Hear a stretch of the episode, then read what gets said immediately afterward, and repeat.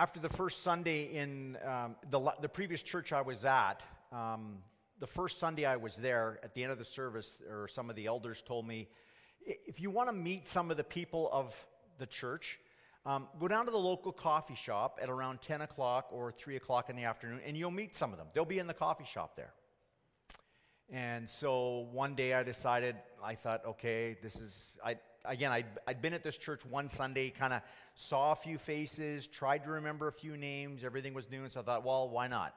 So down to the coffee shop I went one day at about, I don't know, I can't remember if it was in the morning or afternoon, about 10 o'clock maybe. And um, I walked into the church.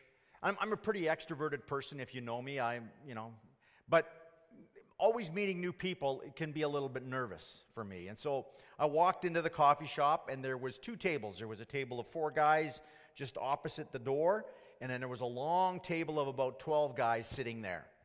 And so i looked kind of looked at all the guys that were sitting there and i'm going nobody from our church here. So i just was started to turn and the one guy at a table of four he he waves to me and he says hey come over here so I went over to the table and he goes, um, We're just trying to, trying to figure out who you are. And I went, Oh, you know, and I, I, I kind of said, Well, and so as soon as I started, as soon as the question was asked, I was kind of standing at the end of the table with 12 guys, facing the table with four guys, and this whole table went quiet. So I told him who I was. I was the new pastor in town, and and, uh, and, and so one of the guys at the table of 12 guys, he pipes up and he says, um, Okay, so I guess you know, and he named one of the elders, and his name was Clark. He goes, So you know Clark then? And I thought to myself, Do I want to know Clark? Because I had only met the elders once or twice, and, and just, just due to the nature of how I came to serve in that church. And so that was the first question that popped in my head is, Do I want to know Clark? And so I said, kind of hesitantly, uh, Yes, I, uh, I know him. And then the guy goes, Man, you'd better watch out for him. And then the whole table started laughing and um, hysterically. And so that was my introduction to that small town. And they welcomed me and had me sit down, and we got to, got to meet some of these guys that were part of the community. Nobody was a part of our church, but they all knew Clark, and they knew that he was a fun loving guy. And so they were just trying to kind of give me a bit of a scare there for a minute. And they did. I mean, even as an extroverted person, I was kind of taken back by their forwardness. But um, breaking into new groups is hard at times. You, you find that whether you're extroverted or introverted. Sometimes you're just not quite sure where you stand with the group. Do you, are, are you supposed to laugh? Are you supposed to, is it serious? Are they joking? Are they not joking? Sometimes we're okay with anonymity, aren't we? Like in an airport, or maybe even in your favorite store. It's nice to be anonymous. You can just kind of go about your business. Nobody knows you. You get, your, get whatever you have to get done. You get on your flight, you fly away, and away you go. Other times, it's, you know, when we walk into a party or a wedding reception or some other kind of a, or even a church for the very first time, we're really nervous about what to expect, aren't we? Um, what am I supposed to do? Maybe I should leave. These people all seem to know each other. Um, we were at a, a wedding, a couple of weddings this summer. We knew very few people that were at the wedding. And uh, it can be awkward, even for an extrovert. Like, how do you respond? And how do you meet? And where do you sit? At which table do you sit? And all those kinds of things. And, it's, and my wife, Vange, was super awkward. And she's very thankful that I'm a little bit more extroverted. But or a lot more extroverted. So I mean that kind of helped compensate for some of those things. But but sometimes you're just you're just never quite sure what you're supposed to do. Yet, however, if you're with a group of friends, they invite you to a concert or a hockey game or on a road trip or to some other kind of event. Man, you can be with 20 people and it is a blast because you know everybody. There's no awkwardness. Well, of course, there's always awkwardness when there's group dynamics, but there's not nearly the awkwardness of trying to figure stuff out on your own when you're trying to know how you fit in. There's a huge difference in those kinds of settings. Group dynamics, the way we connect with one another, the way we relate to one another, is huge depending on the group in which we're, we're talking about. And so when people say, hey, come to church or we invite people to church, people are going, they all have an image of what the church is. And it's that maybe that awkwardness. They're going, well, yeah, but I don't know anybody. It's, you know, you know, I, I, like what do they do in this place? Do they, do they, you know, wear hoods and, and chant songs or chant, chant words or what do they do? And, and why are these people raising their hands? Like, what's with that? Is, am I supposed, is am I supposed to raise my hands too? Or, you know, eh, why do they close their eyes when they're singing or when they're praying these songs? I've never heard any of these songs before. And why do we want to listen to some guy standing on a platform for a half an hour ramble on about a bunch of stories that happened over 2,000 years ago? How relevant is that going to be to me? And so, you know, people look, when they think church, they think differently than many of us who are sitting perhaps in this room think of church. That's why we want to talk about this. They're starting a new series called Why Church? Why the church? How does the church fit in? Why did God institute the church? What's the purpose of the church? What is the church really? We're going to look today at, at, a, at, some verses that you probably never ever thought about that would describe the church from Ephesians chapter 5. And we're going to look at that passage and we're going to look at some things that we can understand from it. So, if you have your Bibles, turn to Ephesians chapter 5, or if you have your phone, if you go to the YouVersion Bible app, click on the bottom corner under other things or uh, and go to events and search South Edmonton Alliance Church, you can find it there. And uh, you can find the notes there and all that kind of stuff, some things that are in there as well. So, you know, anyways, we're going to look at Ephesians chapter 5, verses 27 to 29 this morning. And I'm going to read it for you. And now, you may think this is nothing to do with what we're talking about, but it does, so just bear with us, because this is not usually the context of it. Paul writes Husbands, love your wives just as Christ loved the church and gave himself up for her to make her holy, cleansing her by washing with water through the word, and present her to himself as a radiant church, without stain or wrinkle or any other blemish, but holy and blameless.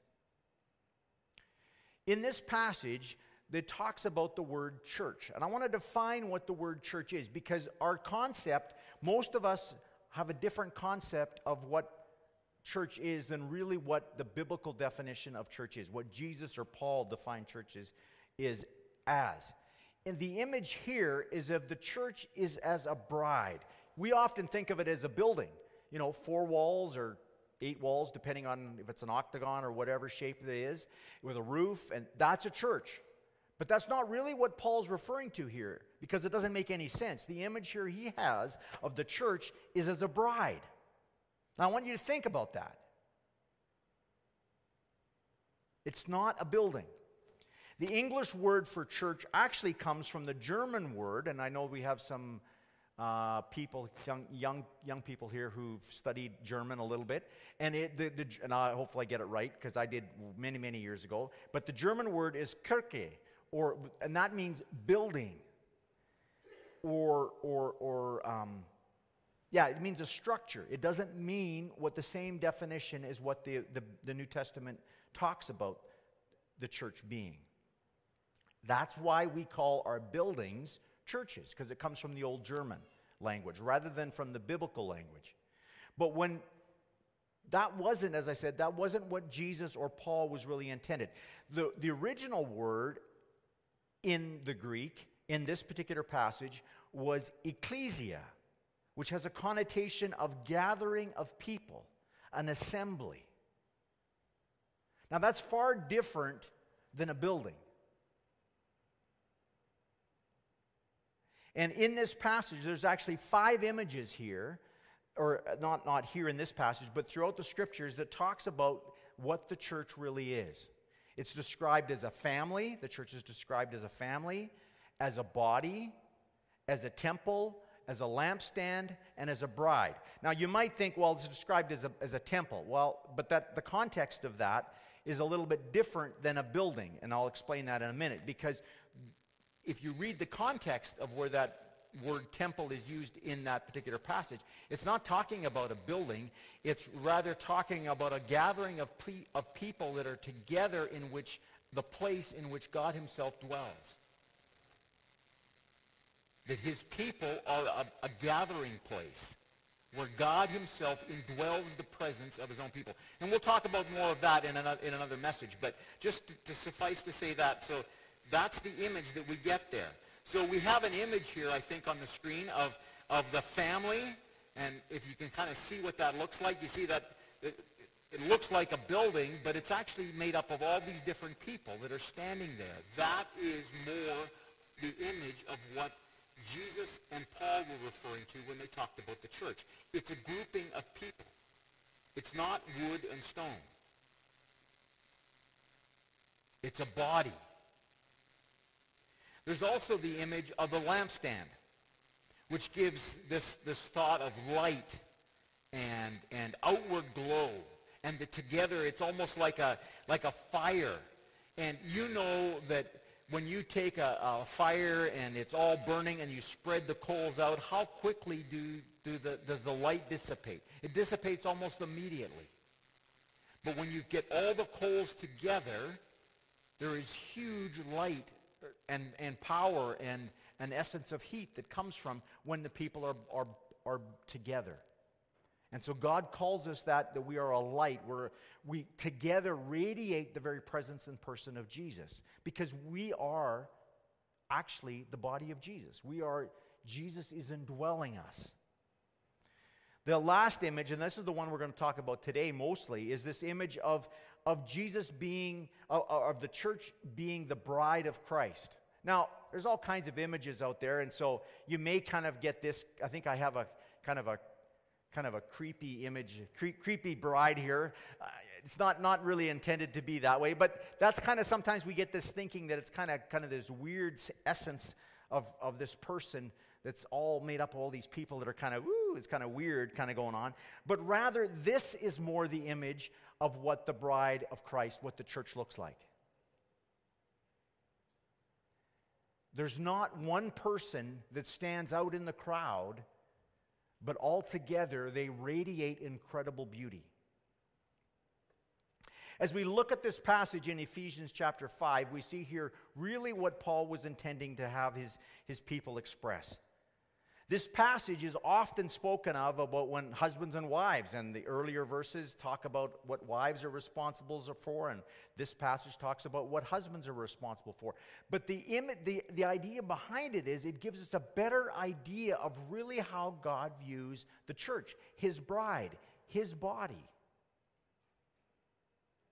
And so the focus here is on the husband who is actually, or not on the husband here, but it's on the bride. And that's what we're going to be focusing in on this aspect of how the church radiates this image of the, the, of the bride. Now, the way God loves us is not loving, I mean, God loves us as individuals, that is for sure. But God's love is not specifically to me as an individual, it's to us corporately.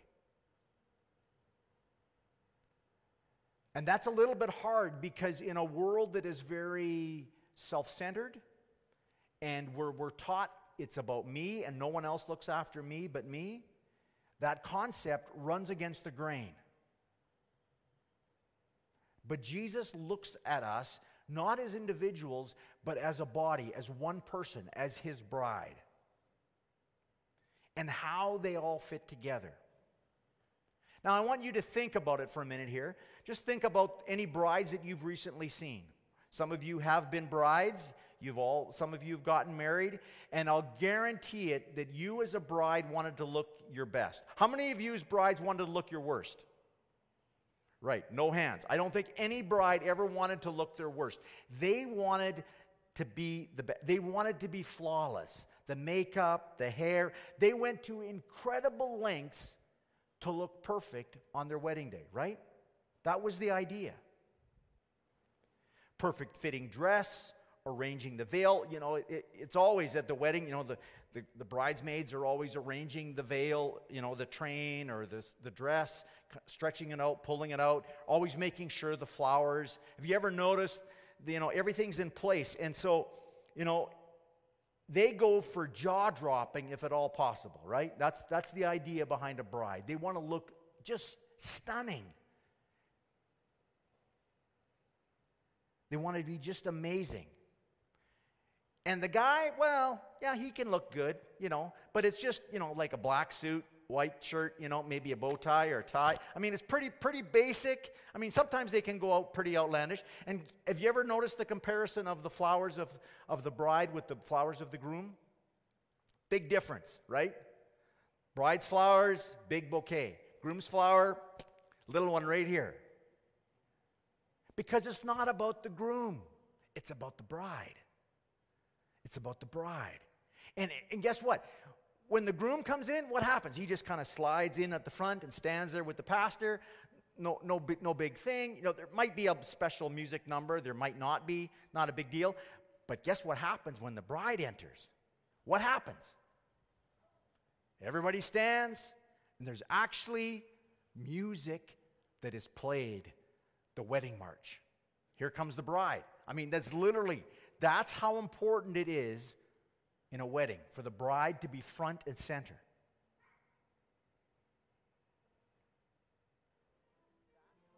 It's amazing.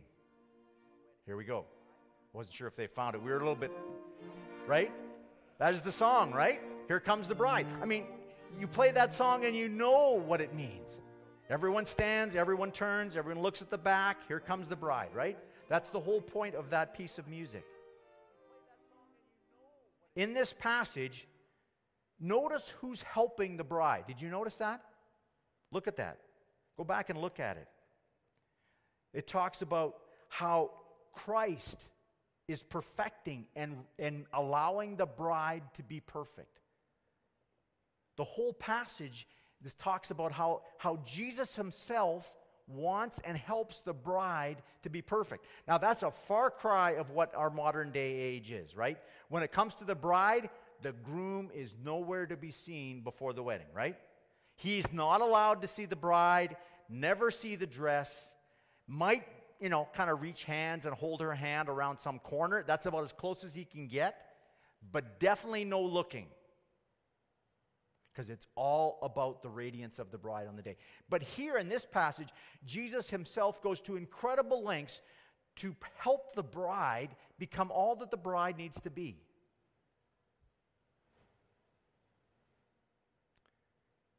Jesus gave himself absolutely and did everything possible so that the bride could radiate to, to be perfect. Jesus even died for the bride. He gave himself up to make her holy, to pure, to cleanse her. He wanted her beauty to stand out, to radiate. He wanted no stain, no wrinkle, no blemish. And that was his goal, his absolute goal. To, he wanted to do that for her, to present so that she could come and be totally perfect. Now, you think about that in the context. What wife, what woman wouldn't want a husband that would want to do everything, including die for her and make her perfect? But that's exactly what Jesus did for his church. That's what Jesus did for us as people. God has given so much unilaterally. God Himself gave it without any expectation back. He took the initiative from the beginning, from the very beginning in order to win and add to his bride, to his people. He has invested so much in providing and caring for his church, his bride. God's love is so great for his church his, and his followers that it overflows to the world. Now, there's, there's a very common verse that probably many of you known, and if you haven't known, you've probably seen it at baseball games or wherever on television and it's john 3.16 right they've seen the signs it's john 3.16 and let's read it let's listen to what it says here and listen carefully. It says, For God so loved the world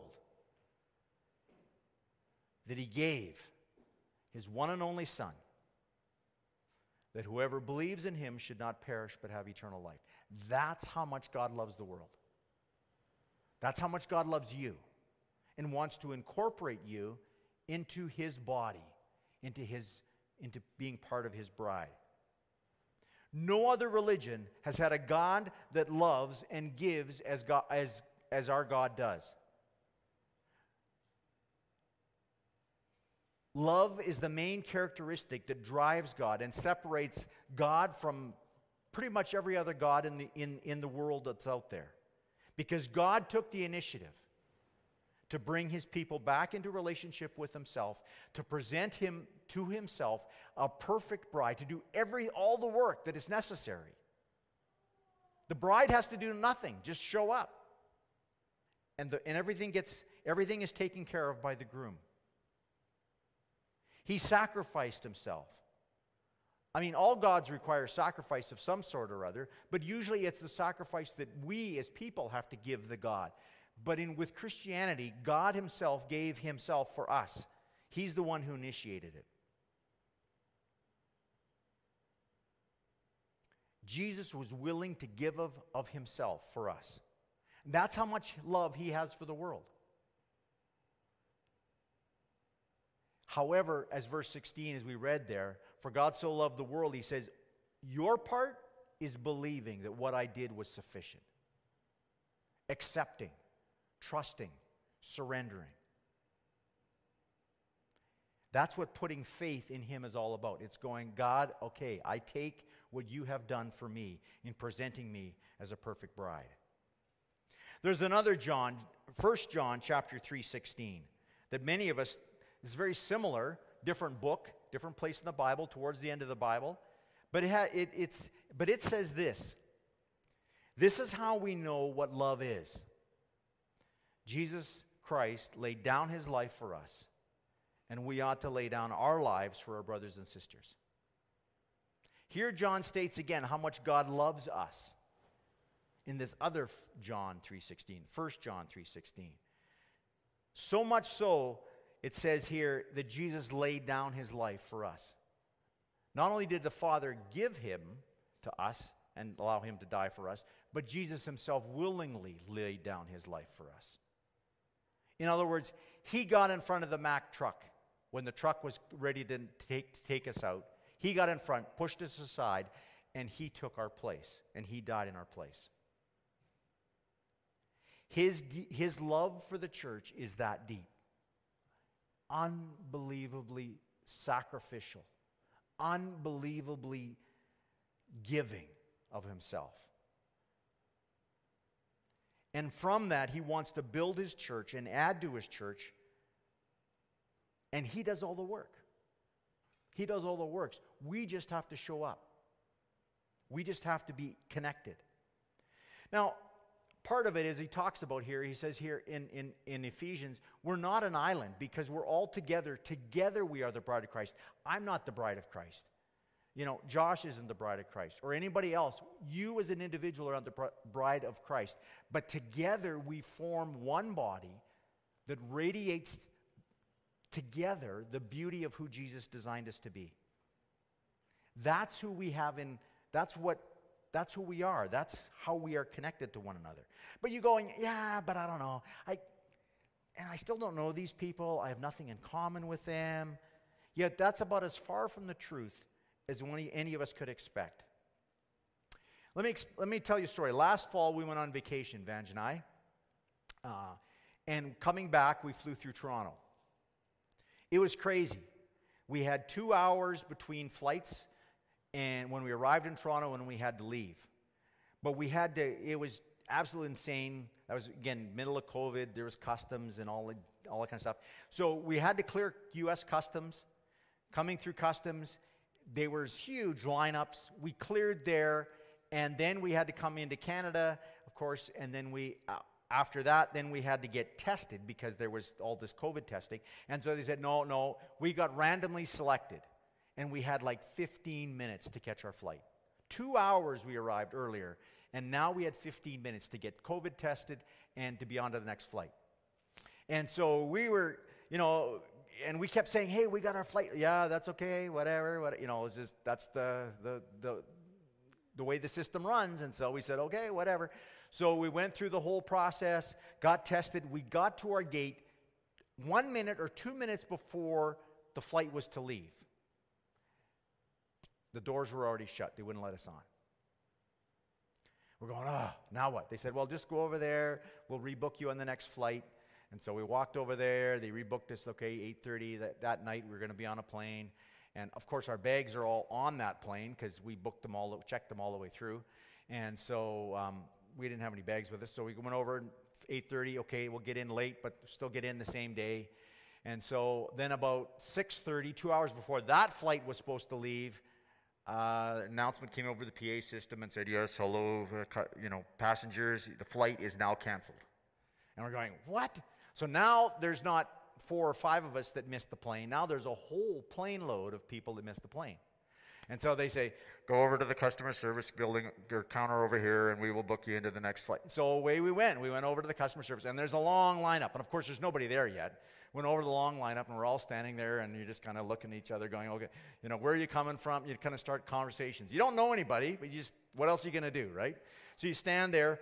And so they booked us overnight, put us up in a hotel room. The next morning we come to the airport and of course, there's a whole plane load, so it's not like they could just book another plane and put everybody on it. They got to fill all the empty seats and all the other ones. And so we get the next morning, we get to the airport when our flight is leaving. And so you recognize some of these people. No idea who they are, no, con- no idea what their names are or anything. And we just start talking to them. Oh, how was your night? How's it? I mean, even my wife was talking to these people. I'm going, why is that? How come you can strike up a conversation with somebody that you don't even know and will probably never ever see again, and you don't even know their first name? But we, strike, we struck up a conversation because we had something in common. We had this ordeal of having a flight canceled. And so you ask all these other questions about, oh, so, and we even talked about kids and family and all that kind of stuff. Still don't know their names, but we got to know each other a little bit, but we had that in common because we went through that ordeal together. You see, situations in life bring people together. As I mentioned earlier in the service, last weekend Vange broke her, her, her, uh, her leg, her femur. And um, in this past week, we have had text messages, we've had visits, we've had food offered, we've had prayers that have been offered to pray over us, words of encouragement concern, care, all because she broke a bone. And we found out, as, it, as we all do at times, that we all need help. And you don't, you would not believe how encouraging it was to get text messages or words or just someone pops in and, and, and visited her or visited us or whatever. It just, it meant so much to both of us that this church, this body, cared for us in such a way.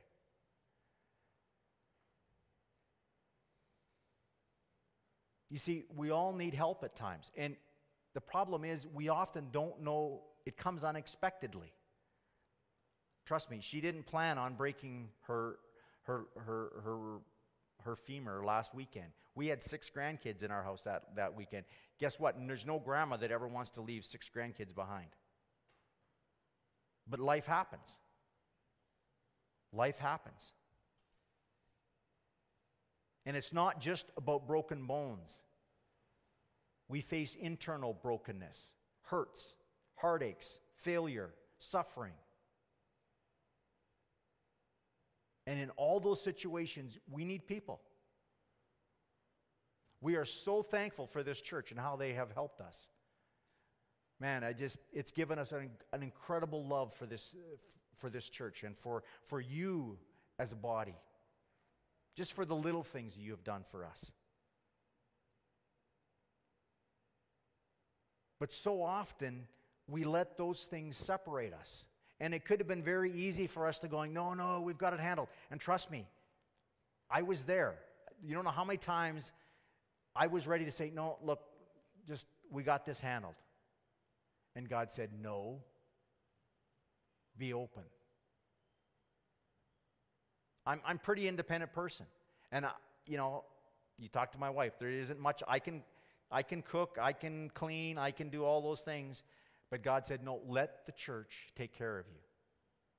Let people care for you, whether it's a text message or whatever. Be open.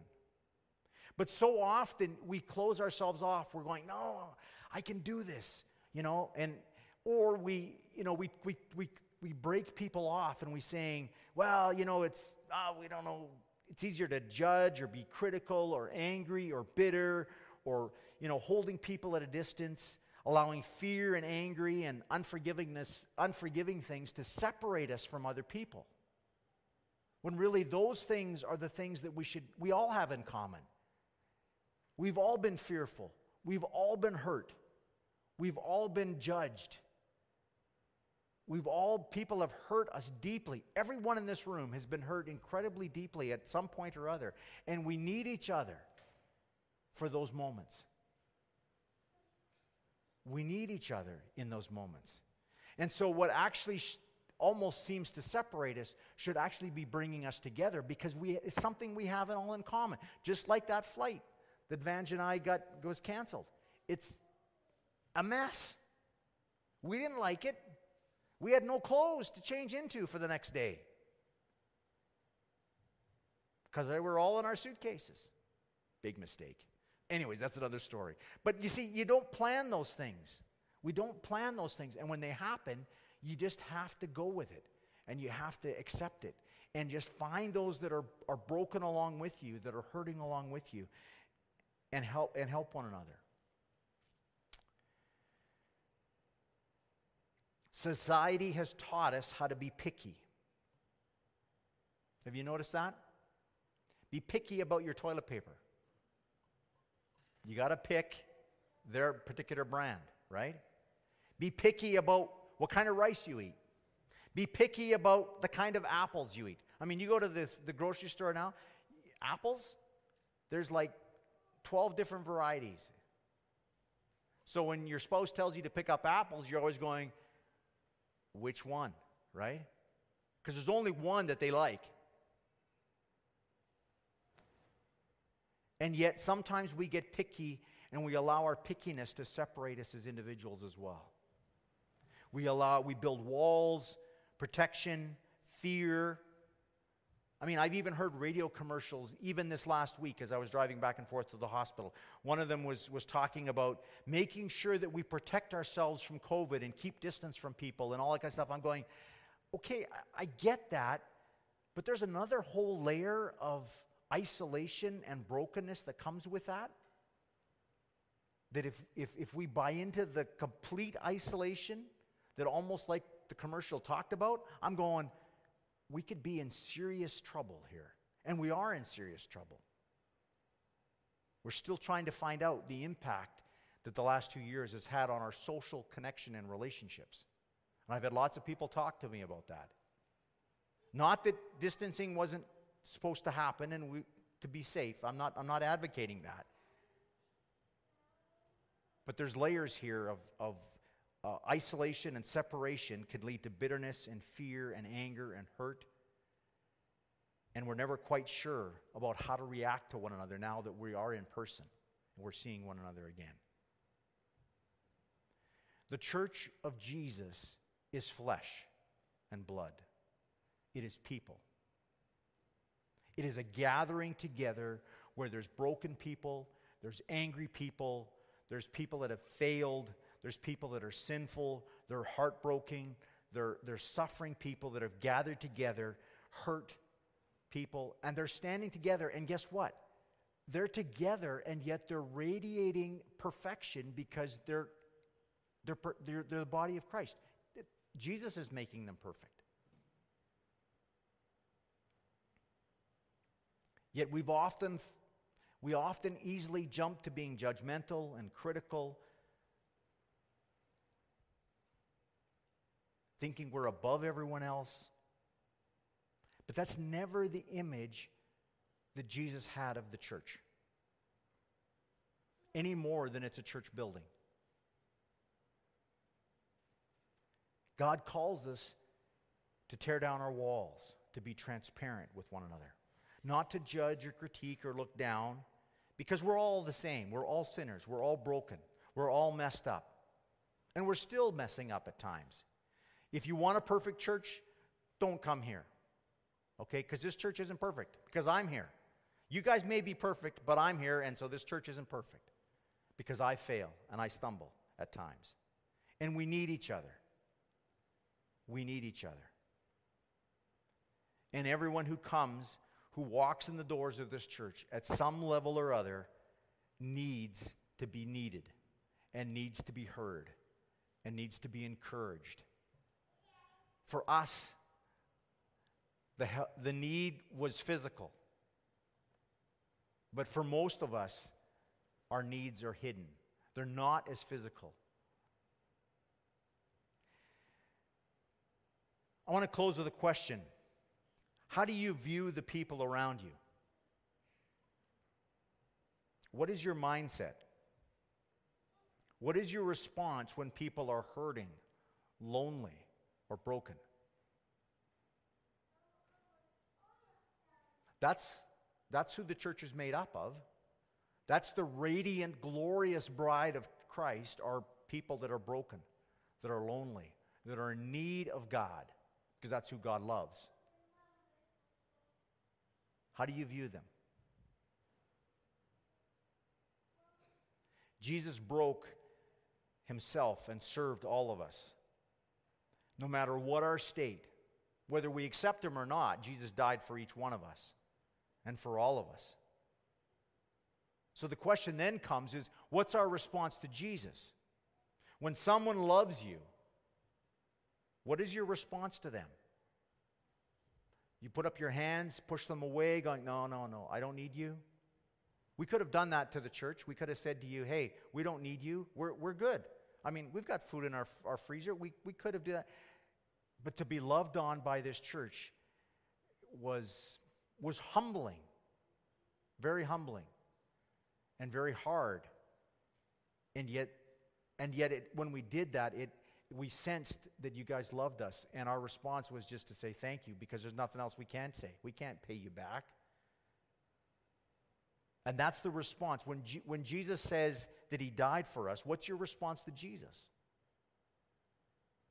I, I don't need you, Jesus. I'm good. I, I, I got this.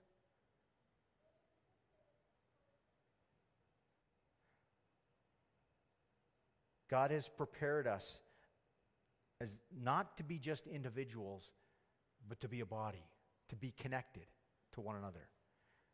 Ligaments, flesh, bones, arms, legs, heart, the whole thing. We're connected. We're one body in Jesus. And together, we radiate this gloriousness thing called the bride or the church. Jesus says, Come. Accept me. Accept my sacrifice. Surrender yourself to me. Will you? Maybe you've done that. That's awesome. Maybe you haven't. Maybe you need to do that for the first time. He wants to be loved back. And that's our response, is just to love them and say, Thank you, Jesus. We sang that song, Jesus, we love you. Oh, how we love you. You are the one our hearts adore. Why? Because he has given everything for us that we might radiate his sacrifice, his, his beauty back to the world around us.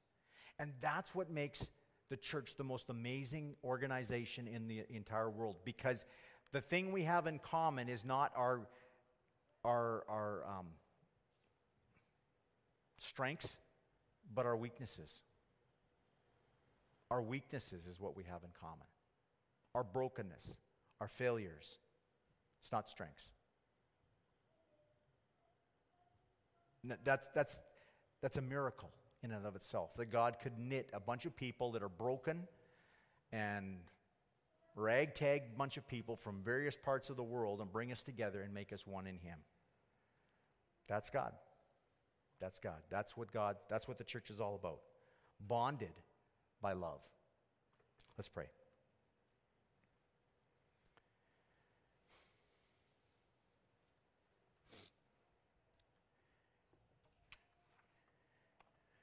God, I thank you, Jesus, for yourself and your sacrifice for us, your sacrifice for me. And um, how you love me when I don't deserve it, how you've cared for me, how you've reached out to me, how you've touched my heart at times when I am probably the worst person in the world.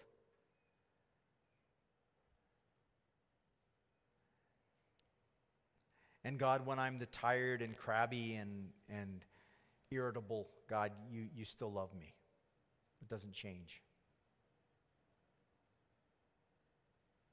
But more importantly, God, you, you don't just love me, you, you love us.